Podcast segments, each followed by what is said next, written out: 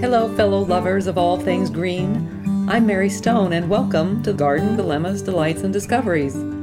It's not only about gardens, it's about nature's inspirations, about grasping the glories of the world around us, gathering what we learn from Mother Nature, and carrying these lessons into our garden of life.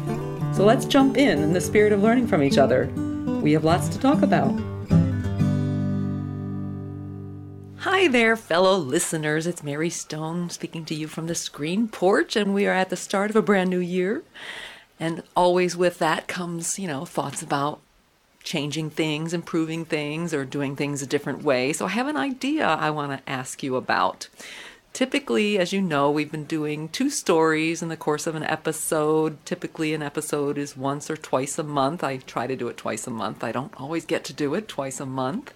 But instead of that, I was thinking of a weekly podcast and featuring one story, making room for your comments, ideas, suggestions, experiences, and such that we can then talk about the following week. What do you think? I think that may be a lot of fun. And for those of you that want to listen to more than one story, you can certainly scroll through others that we've shared over the course of the last episodes. So it's just an idea. I'm trying to simplify things. Um, actually, I don't know if simplify is the right word. I'd like to make it easier to be able to visit with you each week so we can share more experiences in this garden of life. And more than that, just to have an exchange between each other because I always enjoy when that happens, and I think we can do more of it. And for those of you that are not shy, perhaps some of your experiences can turn into interviews that we can record. What do you think? So, in the spirit of my idea, I encourage you, if you would, please email me at askmarystone at gmail.com. And of course, you can find me through Facebook as well as Instagram, which you'll hear about at the tag on this episode. So I think it will be kind of fun to turn over a new leaf and try something new. So, in the spirit of that, I would like to share the wrap up to my weekly column for the past year. And it starts like this For the first time in a long time, I wrote a Christmas letter to send with greeting cards to friends from far away, sharing the joy coming from the arrival of our rescue dog, Jolie, and the inspiration she gave us as we witnessed her maneuver through the fear and uncertainty. I hope the letter will inspire you too to choose love over fear in this merry season of love. I have a subtitle on the story called Jolie's Spirit Came Riddled with Fear. You may recall the story of how Jolie came from Biloxi, Mississippi, saved from a kill shelter by a loving grassroots rescue organization there. I use the word shelter loosely, having learned it's a dilapidated barn they jam street dogs in before they euthanize them. No wonder Jolie's spirit came riddled with fear. When she arrived, I could easily lift her 34 pounds to carry her for a while on morning walks, when she'd put on the brakes, which was every few feet. Then I'd put her back on the road, she'd walk a bit more, before lifting her for several feet and setting her back on the ground. She'd walk further each time, gaining confidence and courage it really was remarkable. It was hard too, I have to say, because um, it's hard to push somebody that's in such fear, even if it's a somebody that's a furry kid. It's okay, Jolie. The road ahead is safe, I would say. We now walk close to four miles every day, and I can still lift her at 47 pounds, and do from time to time when we come upon unfamiliar things that bring uncertainty or fear, like road crews cutting back trees or a car passing by that hesitates near me, or when I try to encourage her to go a different route with no success. Work in progress. Yes, indeed, Jolie finds comfort in routine. Don't we all? But the pandemic has changed things, and it's hard to imagine where this is all going. A story of hope.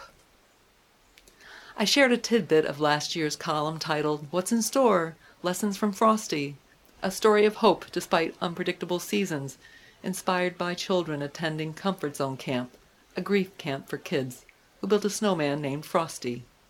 We talked a bit about that, in fact, that was a feature, I should say, in episode 22 of the podcast, but I have a throwback to the story. Frosty the Snowman is a fairy tale, they say. He was made of snow, but the children know he came to life one day. The song goes on to tell about their adventures. Then comes sadness when the sun begins to warm. But Frosty shouts in glee, Let's run and we'll have some fun now before I melt away. When the time came, he waved goodbye, saying, Don't you cry. I'll be back again some day. Frosty's lesson is to live in the joy of now while taking comfort in knowing that God is with us always, through each season. And while we can't predict long term forecasts in the garden of life, each of us can propagate peace, love, and kindness. It's not a fairy tale. Choosing love over fear. When we think about it, there's only fear and love.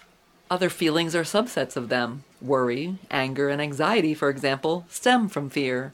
In contrast, there's kindness and generosity based on love. So is hope. Imagine if we live without judgment and we looked at every situation causing stress and fear as an opportunity to demonstrate love. What a beautiful and peaceful garden of life it would be. God bless our world and all who live in it, including the creatures, plants, and land we share. We are all part of a whole, part of the one. Wishing you a merry season of love. Garden Dilemmas? AskMaryStone.com.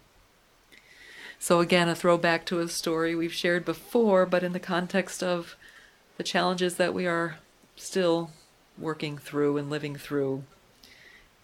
And there's so much judgment going on, isn't there? There's so much controversy, so much need to be right, and none of that works. None of that works. None of that works.